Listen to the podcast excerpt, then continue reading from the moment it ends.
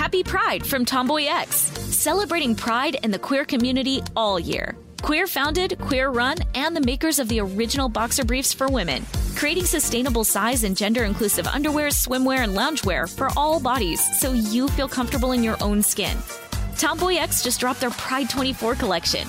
Obsessively fit tested for all day comfort in sizes 3 extra small through 6X. Visit tomboyx.com. Today's episode is brought to you by Canva. Uh, we're all looking for ways to make an impact at work, but not all of us are skilled in visual design. A Canva helps you get your point across uh, simply and beautifully. It's easy to design Canva presentations, docs, whiteboards, and videos. You start with a designer made template and customize it with your content. Uh, plus, add graphics, charts, and more from Canva's massive media library. Whatever department you work in, Canva is perfect for any task sales decks, hiring docs, marketing brainstorms, employee videos, you name it. Anyone at work can design with Canva. Start designing today at canva.com. Designed for work. Imagine you're a fly on the wall at a dinner between the mafia, the CIA, and the KGB. That's where my new podcast begins. This is Neil Strauss, host of To Live and Die in LA. And I wanted to quickly tell you about an intense new series about a dangerous spy taught to seduce men for their secrets and sometimes their lives. From Tenderfoot TV, this is To Die For. To Die For is available now. Listen for free on the iHeartRadio app, Apple Podcasts, or wherever you get your podcasts.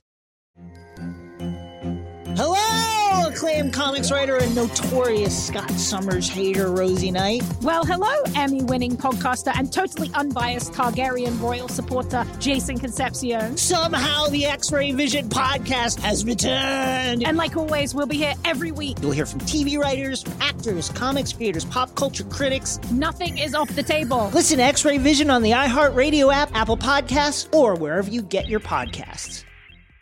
I used to have so many men. How this beguiling woman in her 50s She looked like a million bucks. scams a bunch of famous athletes out of untold fortunes. Nearly $10 million was all gone. It's just unbelievable. Hide your money in your old rich man because she is on the prowl. Listen to Queen of the Con, Season 5, The Athlete Whisperer, on the iHeartRadio app, Apple Podcasts, or wherever you get your podcasts. Welcome to Brain Stuff, a production of iHeartRadio. Hey, Brain Stuff, Lauren Vogelbaum here. Godzilla has remarkable staying power. Movies about giant monsters were a dime a dozen back in the 1950s. Yet, while Atomic Age classics like The Giant Claw or The Beast from 20,000 Fathoms never garnered any sequels, Godzilla forged on. The kaiju made his cinematic debut in 1954, and since then, he's starred in more than 30 films spanning six and a half decades, with his newest debuting in March of 2021. The character's origin story keeps getting rewritten. He's usually said to be an irradiated beast of prehistoric origins, but the specifics vary from movie to movie. One thing that's remained consistent, however, is Godzilla's physical toughness. On screen, the behemoth is practically invincible. But have you ever wondered how, or if, a beast with Godzilla's dimensions would function in real life? And what kind of animal would Godzilla be anyway? For the article this episode is based on, How Stuff Works spoke with Kenneth Carpenter, now a retired paleontologist who was director of the Utah State University Eastern Prehistoric Museum when How Stuff Works spoke with him via email in 2019. He took a stab at that second question in a 1998 essay that he wrote for the official Godzilla Compendium. Traditionally, the monster has been identified as a theropod dinosaur. All carnivorous dinos, like for example Tyrannosaurus rex, are classified as theropods. So are birds. Now, Godzilla's skull looks short and blunt for a theropod. He also tends to be depicted with four fingers per hand, and he's got multiple rows of bony, vertically oriented plates running down his back and tail. Using these features, Carpenter tentatively assigned Godzilla to Ceratosauria, a primitive theropod subgroup. A few ceratosaurians had backs, like Godzilla's, studded with osteoderms, uh, that is, bony deposits embedded in the skin, and certain species had shortened skulls to boot. And there was another key feature that helped the ceratosaurians stand out a Carpenter explained that while some theropods had three, two, or even one fingered forelimbs, the more primitive subgroups, like the ceratosaurians, had four or more digits per hand. How Stuff Works also spoke via email with Victoria Arbour, an armored dinosaur expert who's the curator of paleontology at the Royal British Columbia Museum. In a 2014 blog post, Arbour made the case that the king of the monsters might not be a dinosaur at all, maybe he's got more in common with crocodiles. Crocs, alligators, and their prehistoric kin form a reptilian clade called the Pseudosuchian. Arbour noted that osteoderms and four fingered hands are more commonly seen in Pseudosuchians than they are in theropods, so perhaps Godzilla belongs to the former group. Speaking of digits, let's check out Godzilla's feet. In most of the original Japanese movies, the big guy has a plantigrade stance. That means he walks flat on his feet, like humans. Conversely, digitigrade animals, such as dogs, walk on their toes while keeping their heels off the ground. No known dinosaur, theropod or otherwise, was similarly flat footed.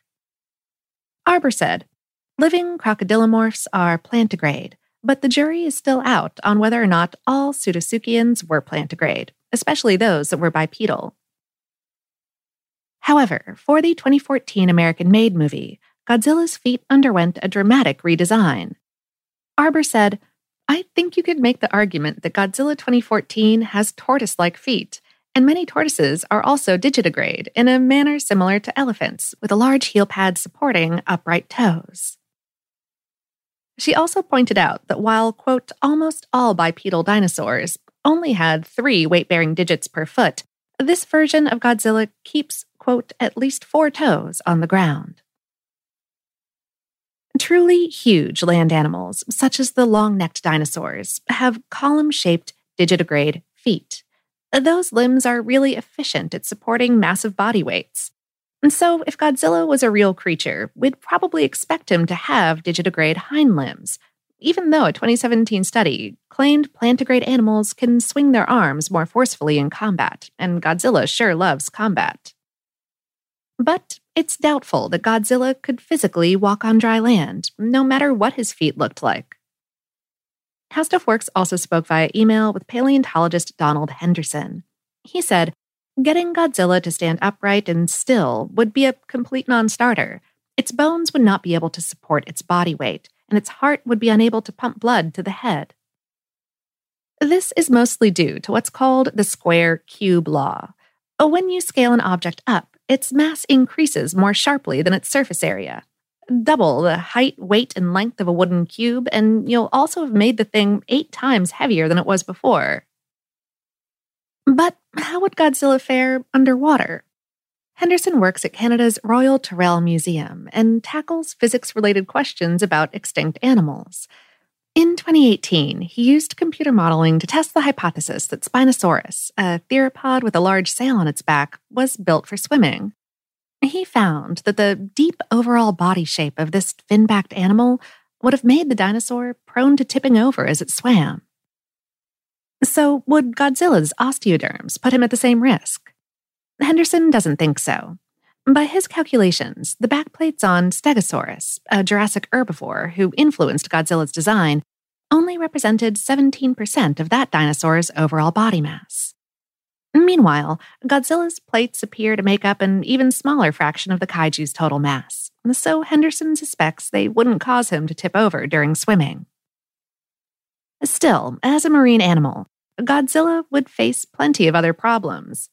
Seagoing creatures tend to be streamlined. With his jagged osteoderms and chunky legs, Godzilla is anything but. Therefore, he'd need to expend lots of extra energy in order to propel himself through the water. Henderson explained the best option for Godzilla to swim would be to undulate its body and tail to produce waves that travel down the body. Think of how crocodiles and salamanders swim when they want to move quickly. They fold their arms and legs close to the body and use sideways motions to push back against the water and get a forward thrust. By the way, semi aquatic behavior was, and still is, widespread among the pseudosuchians. On the other hand, there's no proof that any non bird theropod was habitually amphibious. And yet, some of them did take the occasional dip. In Utah, there's a series of 190 million year old tracks made by theropods whose toes barely scraped the ground as they swam along. For his part, Carpenter disagrees with the Pseudosuchian identity argument. Since theropods could clearly swim, he thinks Godzilla's seagoing ways don't preclude the monster from being a bona fide dinosaur. Furthermore, as we've seen, the kaiju does share a lot of traits with the Ceratosaurians. If he's not a member of that group, then his ancestors probably evolved all of those features independently. This scenario is certainly plausible. It's a phenomenon called convergent evolution. But Carpenter thinks the similarities between Godzilla and theropod dinos are probably too numerous to be coincidental. Carpenter said, We already know that Dr. Yamane, a character from the 1954 movie, declared the original Godzilla a dinosaur. And since he was on site, I'll take his word.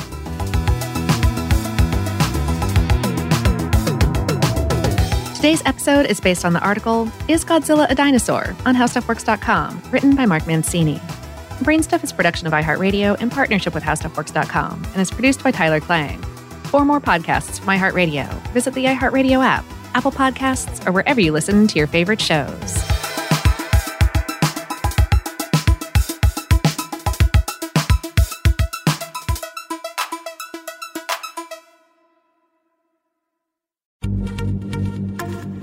Happy Pride from Tomboy X, celebrating pride and the queer community all year. Queer founded, queer run, and the makers of the original boxer briefs for women, creating sustainable size and gender inclusive underwear, swimwear, and loungewear for all bodies so you feel comfortable in your own skin. Tomboy X just dropped their Pride 24 collection. Obsessively fit tested for all day comfort in sizes 3 extra small through 6X. Visit tomboyx.com. Today's episode is brought to you by Canva. Uh, we're all looking for ways to make an impact at work, but not all of us are skilled in visual design. Uh, Canva helps you get your point across uh, simply and beautifully. It's easy to design Canva presentations, docs, whiteboards, and videos. You start with a designer made template and customize it with your content. Uh, plus, add graphics, charts, and more from Canva's massive media library. Whatever department you work in, Canva is perfect for any task sales decks, hiring docs, marketing brainstorms, employee videos, you name it. Anyone at work can design with Canva. Start designing today at canva.com. Designed for work.